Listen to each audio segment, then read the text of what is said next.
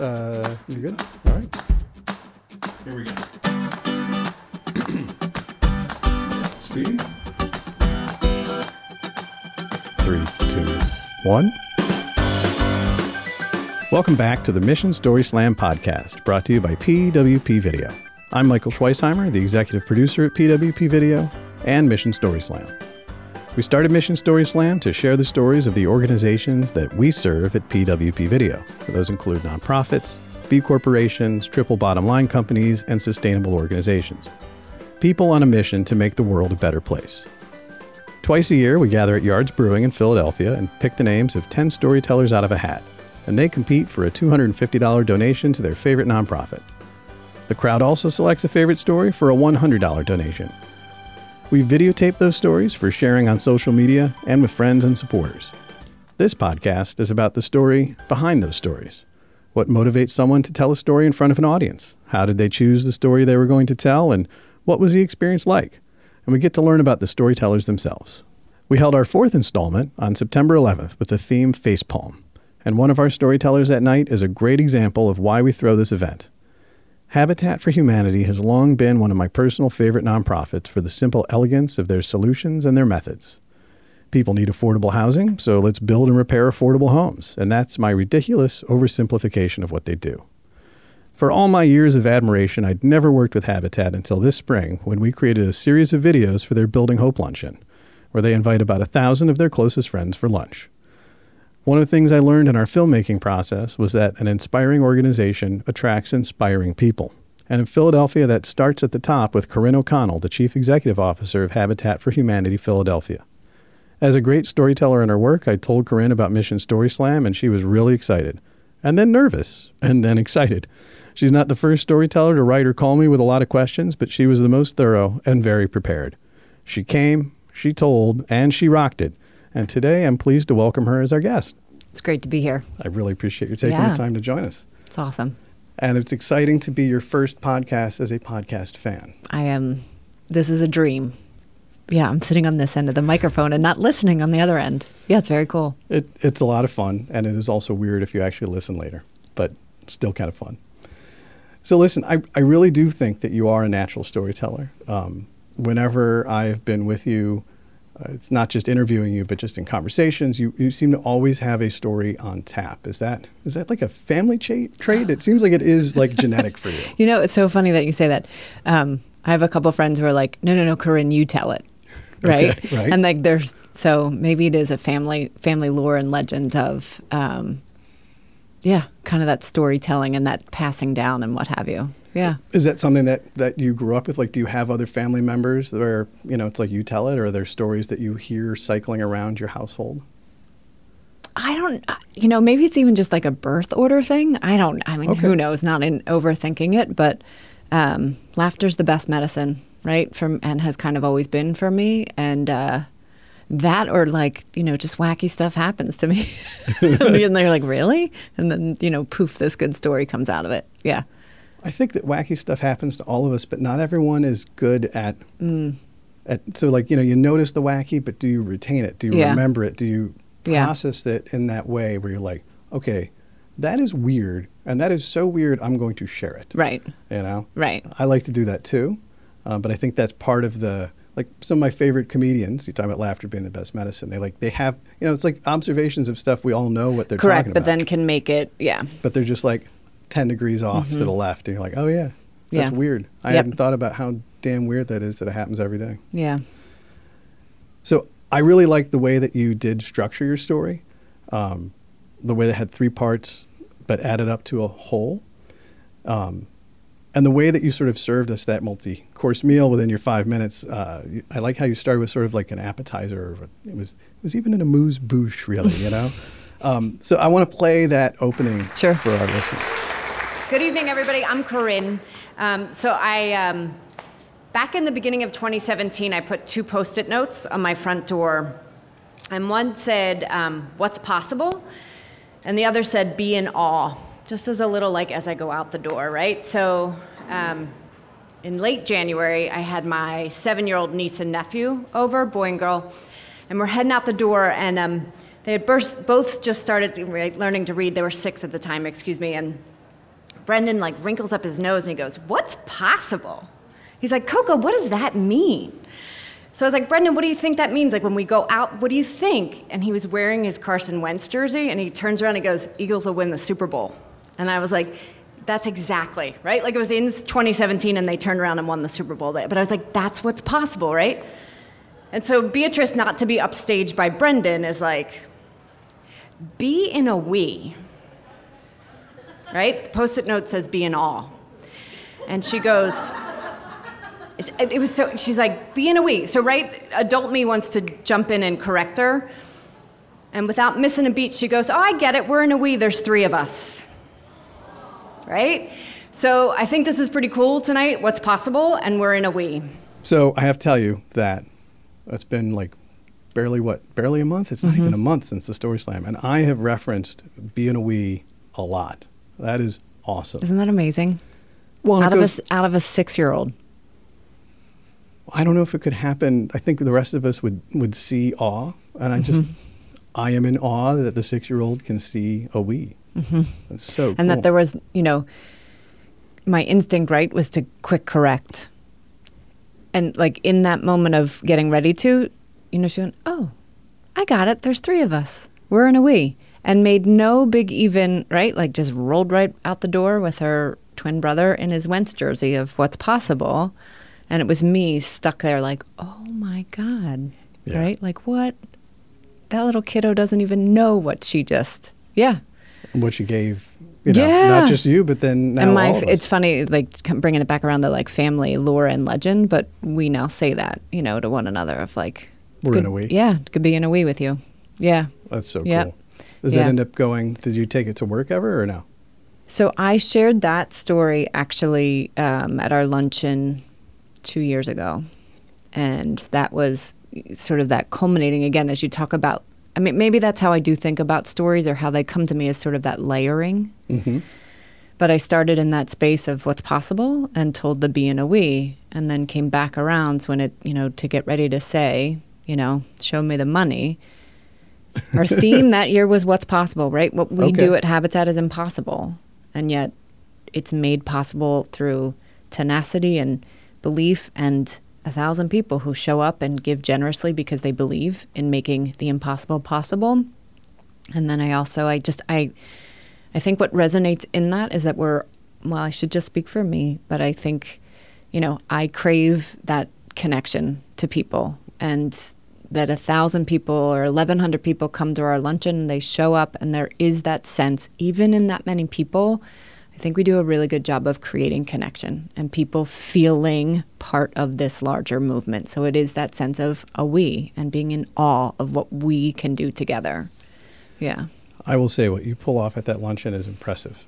Um, I I have been with what I do to I many many gal as I'm yeah. sure you have as well. Yes. Um, I think that's the largest one I've attended in Philadelphia. It started, uh, Michael 10 years ago, 11 years ago, we had 300 people. Which is still a lot. Which is still a lot for the first. Now, most of them were O'Connells or Monahans. They were all related. okay. it was like, get cousin so and so down here. Um, so that's been pretty wild to watch the you know growth of the community, and mm-hmm. it is a community of people who show up for the event. Yeah.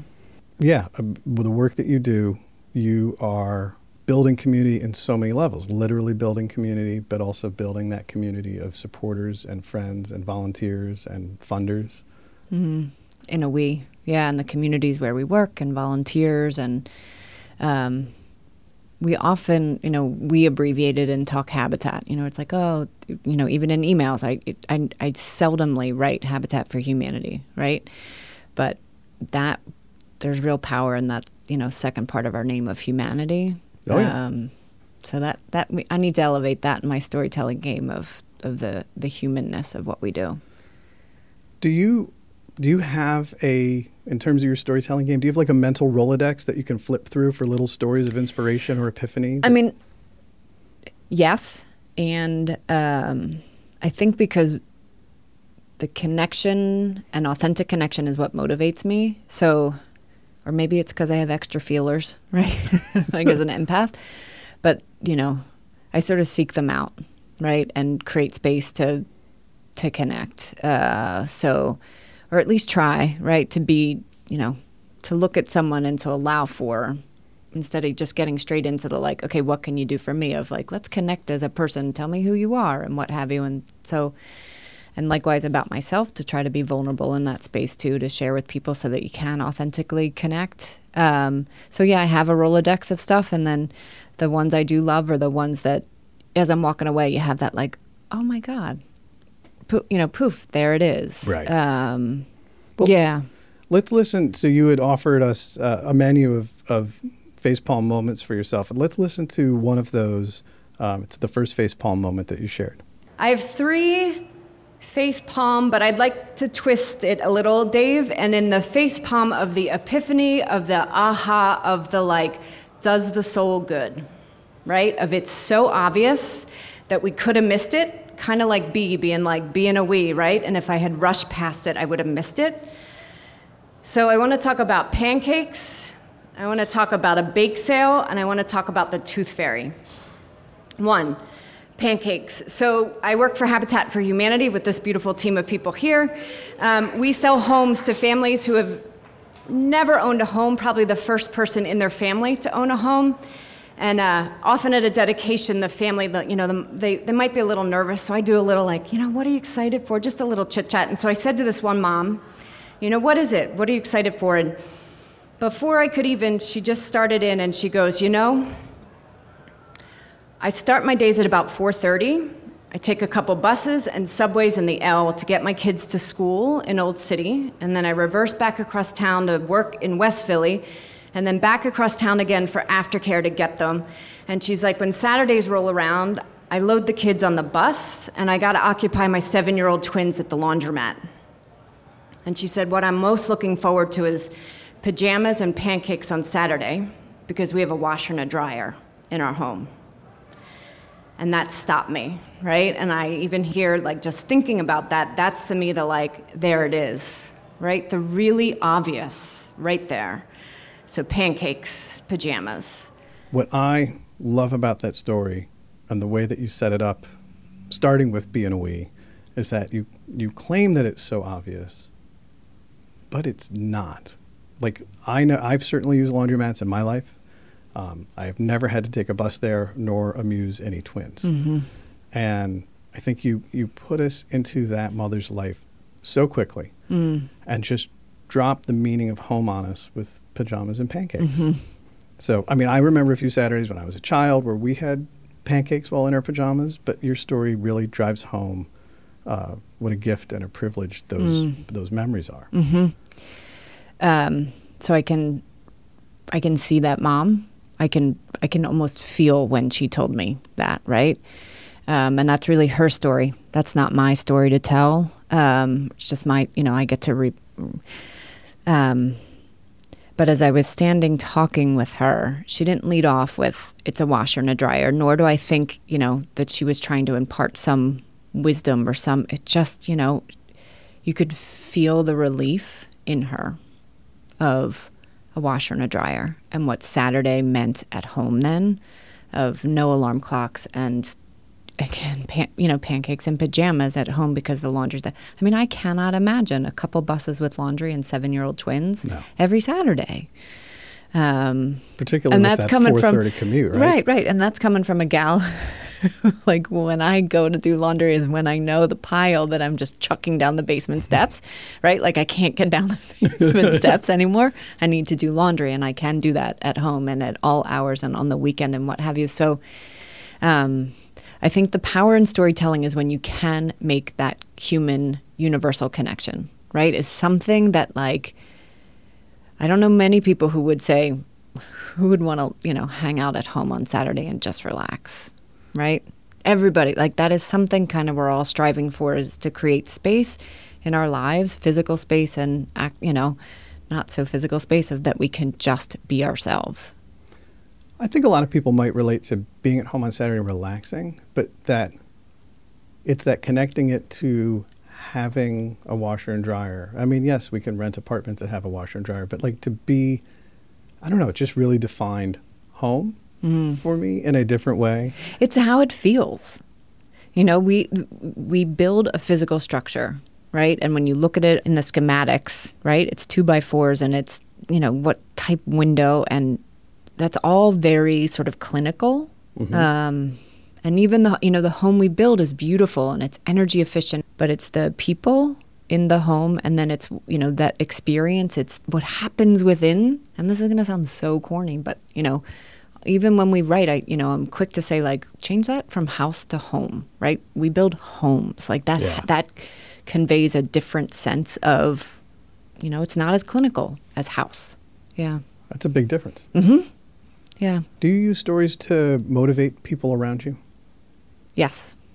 You know, I have amazing colleagues, and thankfully, we all have different strengths, right? So, I'm not going to be the person at the table who's going to talk numbers. I'm not going to, I can, right? I can talk return on investment, and I can talk about the family served, and I can talk about a 30 year, you know, where I come alive is in the, is the storytelling, is bringing that to life and bringing that to bear, who the people are, bringing people to life in the work that we do. That's the, that's the stuff that keeps me going and kind of brings me alive in the work too. You know, we talk a lot at PWP about we could just be making videos. We could be making, we could be selling aspirin. We could Mm. Right. be, you know, doing corporate training videos. Right. But we talk a lot about the fact that we get to work with cool people at cool organizations that are doing really amazing things and having an impact.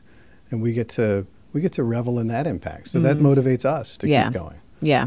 Um, so I don't think that that's I don't think that's corny. I think that remembering and stopping and Mm. Being present to it. Yeah. being in awe, maybe Mhm. a little Yeah. bit. I Yeah. think it's really fun.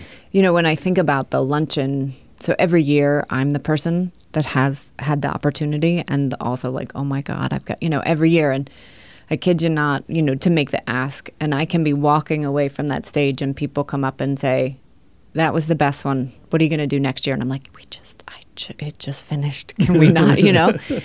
Um, Right. but there's sort of like a it sounds there's i have a little bit of a process and you know i i used to freak out you know two months out two weeks out i'm like i don't have it i don't have it yet and then like inevitably there's this little kernel that starts like sort of this little creative space. And i also know myself enough to be like we've got to get through all the other logistics of what needs to happen and tables and sponsorships and all of that to allow my own creative to have space. that space to be able to think about yeah the of what of what comes up. And even it's funny bringing it back to the you know mission story slam. Um, i didn't i was nervous to do it uh, because it's a you know it's one thing when you stand in front of a thousand people and i know where my people are in the room and and it i you know i think of and i make eye contact with and at the same time there's still some anonymity or more anonymity than there is in a room of 50 or 100 people right Yep. there's a real intimacy that is created in the space that you all put together it was more of the courage to get up to do it uh, however i went for a run in the sunshine that afternoon okay. It You was know, a and it- lovely day. it was a lovely after day. It was a hot, you know. Um, but that's where I just sort of was like, okay, you know, what would I want to share and what's in, you know, and allow as opposed to, you know, putting 17 hours of thinking into it or what have you. And it just as I was running along, it just kind of started to layer together to me of like, yeah, these are some really good, you know, moments of aha, right? Yep. Palm to forehead. Yeah. It's like there it is. There it is. How did I not see it? Yeah. Or this is what helps me see it. yeah. You brought you brought some Habitat team members to the Story Slam, didn't you? Did. Yep. Did what, what did they think of the event, by the way? So I think that was another element for me of uh, a little out of my comfort zone, right? Because um, there were colleagues kind of all across the organization, and I don't know. I think sometimes I can be seen as the you know boss lady over in the corner working away, um, and at the same time, it was really powerful to be with. There we go again, being a we, right? With our team, um, and to be so vulnerable, right? And to talk about it from a place of here's what's mo- here's what motivates me, and here's you know how I get humbled in the work that we do, um, as opposed to talking to donors because that's a different relationship that you have It's with people, animal, right? yeah. You know, it's almost more of a performative when you're in a donor space, but with colleagues of we're all in this together. Yeah, Well, and then uh, what? Two? I think two of your colleagues ended up getting up and volunteering to tell stories. Didn't right? Amazing. cool. Yeah, I, we have a really talented, smart, creative group of people. Um, and you know that's from the folks out in construction and repairs who you know can see something and turn it into something different. I'm spatially challenged. You don't want me building anything. um, yeah. Well, you, you let me and my team come and build, and that was a risk all its, unto its own. Still standing. Still, the the building I was working on, I think, was standing when I left. Still is. Uh, those homes are cooking along. We should have the first one finished end of October. So which which is amazing. Just so our audience knows, which set of homes is it that you're? So we have about? 20 homes going right now, uh, 23rd in Oxford. Um, the uh, development is called, we're calling it Oxford Green. Actually, the neighbors have come up with the name of it, which is wonderful. So Oh, Oxford Green, yeah. Uh, first home end of October, and about every three or four weeks after, we'll deliver another home. It's 20 in that uh, development, which is fantastic in a neighborhood that is really quickly, you know, for the good, the bad, all of in between, uh, changing really quickly. Uh, so to have new homeowners be able to get in now while the market is strong. That's really great. Um, and then repairing, we've repaired 60 homes right there and we'll continue to repair. And this is with families who've lived there and weathered, you know, 30, 40 years of disinvestment. Mm-hmm. So let's keep people in their homes uh, so that, you know, here's my, you know, rising tide lifts all boats, but it only works if you got a boat. So let's boat. keep people in their boats. Yeah. That's one of your. That's that's it. not a whole story. That's a line, but I've heard it No, from but you like- before. it's such a good analogy, I think, or such a good soundbite when it when we talk about gentrification. Again, like talk about a way Yeah. for people to get it. We could talk. I could go round and round and round of the goods and the bads and blah blah blah. But you know that people get it when you say, you know, rising tide lifts all boats. If, you, got, a boat, yeah. And, the all thing, why that post-it note is on my door, I have to give credit. So there's a um, really radical Jesuit out in uh, L.A., Greg Boyle, uh, and he runs Homeboy Industries. So he Oh, works. It's the largest um, Yes. gang intervention. Um, South LA. yeah. And I've read his books. Uh, they're fantastic. Talk about a good storyteller. Um, but he says, you know, it is easier, and it is, to be in awe of what people have to carry than it is to judge how they carry it. And I had just finished reading that book when I was like, yep, be in awe. Right? Very because cool. it is it is really cool, right? Like it's it's instinctual. I'm quick to judge and that doesn't that doesn't get us anywhere, right? But it's like, okay, if you can pull back Corinne and see, you know, what is it that people are carrying, myself included, and be in all of that as opposed to how we carry it. Yeah. Well, I like that because I think all of us. I think it's a human. instinct, Trait- right? yeah, to, to judge. judge. It's just we are, right? It's like fight or flight, right? Am I in the pack or out of the pack? Is this good? Is this bad? Like that's just how we're hardwired is to be judging where am I in this in this pack of humans. Yeah. Well, I love the way that you grab these stories and notice these stories. Do you think you'll come back and tell another story at this? Yeah. Yeah. Yep. Yep. Cool. Little I will be back. I'll bring I can't promise that. Um it was a good energy, you know, it was a really good Well, um you're clearly you're nervous before you do something Yeah. like this, so I get it. Yeah. Yeah. But um, no, I will be back. I um, the other is, I was amazed. So, um, PWP, thank you for sharing on LinkedIn. Um, I've been shocked by the response. oh, really? 1,700, 1,800 people have watched. Wow. The number of people who have written to me directly um, to say I'm so you know proud to be in a we with you. I've had pe- yeah, like I'm like, oh, they saw the they saw That's the so story cool. slam. Yeah, so um, even Habitat International picked it up, and so pretty cool to think about the power of elevating the story, which y'all created for me. Um, and created for Habitat Philadelphia and the families that we, you know, get to work alongside. So that part has been also pretty remarkable to think about that medium of um, you know, giving space and giving voice to elevating. Yeah. Well, I mean that is a big part of the goal. The the sharing the stories is like there's a lot of organizations that you know you talk about having to say no, and sometimes at PWP we have to say no because an organization needs or wants a video and the numbers just Aren't there? aren't there. Yeah. and I get we're it. Unable to help sometimes. Payroll comes every two weeks. I get it. It sure Yep. does. Yeah, you know that feeling. Oh. Um, and so one of the things in the design of this is that we can give people a chance to tell the story, record the story, and share it out, and hopefully increase Yeah. that impact. And the caliber of it um, and the quality of it is phenomenal. Um, so yeah, you know, Dave um, had shared it on LinkedIn and um, Facebook. It just I I was I've been blown away by the response. It's still going. Like it's, it's- people are still Well, that makes me so happy. That's great. Yeah, so- and I have to say, LinkedIn is Mission not where I would have accomplished. expected. There you go. haha Ah. mission story slam accomplished. Woot. Um, well, listen, I want to make sure that uh, we give people opportunities to hear more of your stories. So, where are uh, where are some places that our audience can see you in action or learn more about Habitat for Humanity Philadelphia and come and come Mm. That's and great. see this in power? So I will be at the next Mission Story Slam. Uh, God willing, and the creek don't rise. Um, uh, folks can reach out directly. All of our information is on habitatphiladelphia.org. Uh, I am right now doing a whole lot of site tours, inviting people out, doing, you know, to get people out, talk about like there's the power of telling the story and then there's the actual seeing, Yeah. you know, come see, touch, feel, smell what we're doing. Um, maybe not smell. depends on depends on which house you're in. I mean, Yeah. who knows? Sawdust, maybe that's your thing. Um, Yeah, canned insulation. Yeah. that's not a good smell. no. Um, Anyway, so there's so- that opportunity. Our luncheon is May 7th. Uh, so we will, again, you know, we're not talking facts and figures, we talk in stories at the luncheon. And I think that's the other little secret of our success is to, to, to share from the heart of what we're up to. Uh, so May 7th, so mark your calendars for that. And And people Yeah. can come out um, ongoing to participate in build days too, right? Yep. So uh, all of our volunteer information, both for construction as well as at our restore, uh, again on our website habitatphiladelphia.org. Excellent. Um, and so just uh, just for fun, Mm-hmm.